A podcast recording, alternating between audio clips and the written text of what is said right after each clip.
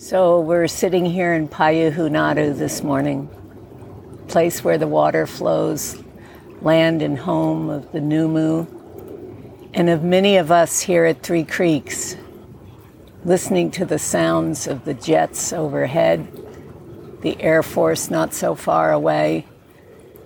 We are in our own sanctuary, and at the same time, we're in the story of what is happening in our world. It's no mistake. The spirit of council includes everything that's here. So we listen together, and I reach out through this lens to you. It's a little shy for me, but with Tina's help, I'm here to share this audiobook a reading, a streaming, a dreaming. And I give thanks for the water here that will help me be with you on this water planet. What to say um, other than welcome and invite you to a listening.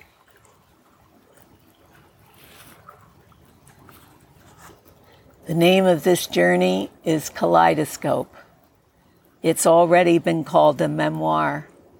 I call it a weaving of story and dreams, past, present, and future, finding my way home. In any journey, navigation is pretty essential, but I'm going to invoke a boat for us, a container, as we travel together. So I wrote this little ditty. You may enter anywhere or ride the wave, linear or spiral thread throughout this rave. Pieces here I hope may serve and help us all awaken a dreamtime nerve written by hand with few edits early in the mornings when the nighttime demanded it. You can listen or read chapter by chapter or dive in the water most anywhere. The books are named for sourcing, where they were inspired over the past three years. And the chapter titles are keywords, hopefully serving as a gateway to content you may find of interest. It's always good to have a dedication. That's the way we begin in the spirit of council. And so here I say this recording, podcast, rant, or rave, whatever you choose to name it, it's a sharing, a simple offering to the past generation, those here now, and those who will come. It is dedicated, as am I, to the intergenerational journey with all of its bumps, frustrations, disappointments, and hopefully appreciations and rewards. I remember in the late 60s and 70s when many of us began giving our attention to the grief and the tragedy of what was happening in this world, on this earth, what destruction, extraction was going on. The more I read, studied, and listened to what was happening to our food, our soil, our bodies, my body and the earth body, the more helpless I felt. And despite the marches for civil rights, the freedom cry ringing loud and clear, the bearing witness, even then, yes, to injustice, to the inhumanity, and to the heartlessness. Nothing, and I really say nothing, seemed enough. In the 80s was when I heard the Hopi prophecy, as well as that of the condor and the eagle. I listened to the messages from the Kogi and from so many other indigenous peoples they all rang true. And it was then that I said, How can I give up? How can I not find a way to continue to care and to show up? I was buoyed by ancient peoples that had been carrying on from time immemorial. It was for me to join them, to learn from them, to give my attention fully to the river that we are in together. That said, I dedicate any change I can be part of, any sacrifice that I can make, or any beauty that we can co create to those who have lived and walked with such care and such love and been truth carriers for so long. To this day, I say thank you. And with that, I'm moving already to acknowledgments, dedications, and acknowledgments. They come together. I am grateful for my Irish and German ancestors. I have to say, who caused harm, as well as I imagine caused and created a lot of beauty. And I give thanks for close personal encounters with those that I name specifically the Numu, Paiute, the Hopi, Lakota, Chumash, Haida, Navajo, Huichol, Aboriginal Australian, Northwest Coast peoples. The tribes are too many to name. And the individuals, I say, you know who you are too. Thank you for touching and teaching me.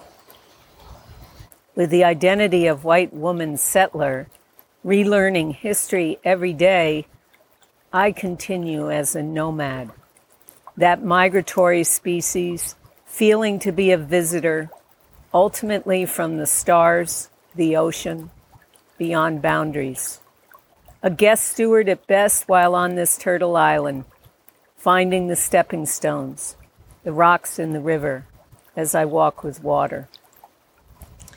I feel it is important, actually, in this moment, to acknowledge my primary teachers yet again the waterways, the desert lands, and the uncountable, unnameable stars that are mirroring guiding, reflecting, the watering holes, and us little ones down here every day.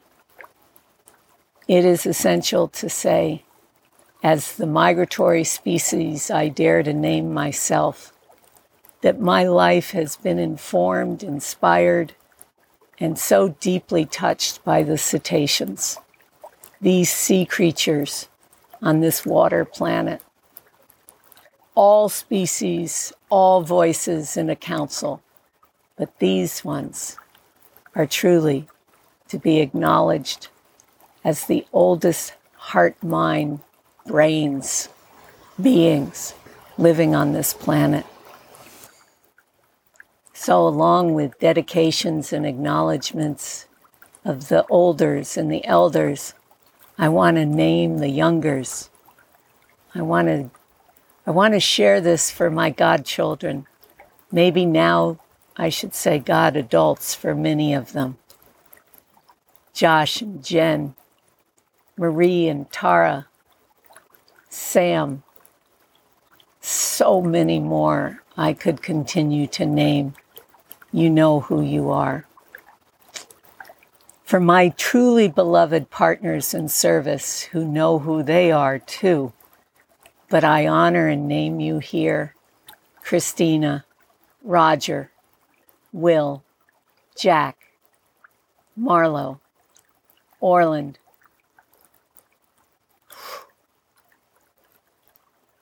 For all of the women who paved the way, or better yet, invited me to join them Joan Halifax, Meredith Little, Joanna Macy,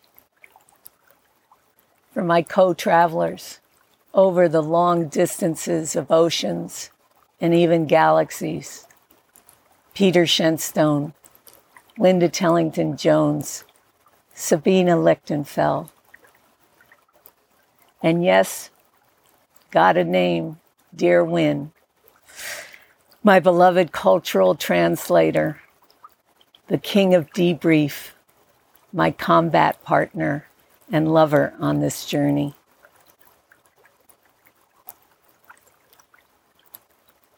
And perhaps the greatest guidance, I'll say, comes from being in council, in community, and in ceremony. The circle of life. There are too many teachers in everyday moment to name or to acknowledge. That's a gift. So I am in gratitude. Actually, my most favorite place to be for all mentioned in these stories, as well as the many not mentioned. Know you are probably not forgotten. And actually, some of you may be happier that you are not mentioned. So I say, forgive me. Forgive me if you are able for any offense, missing, or hurt. We know our stories are never the same or 100% accurate. How could they be when they come from but one voice, as now? How could they be when they're part of a journey, a family, an event, a ceremony, a council?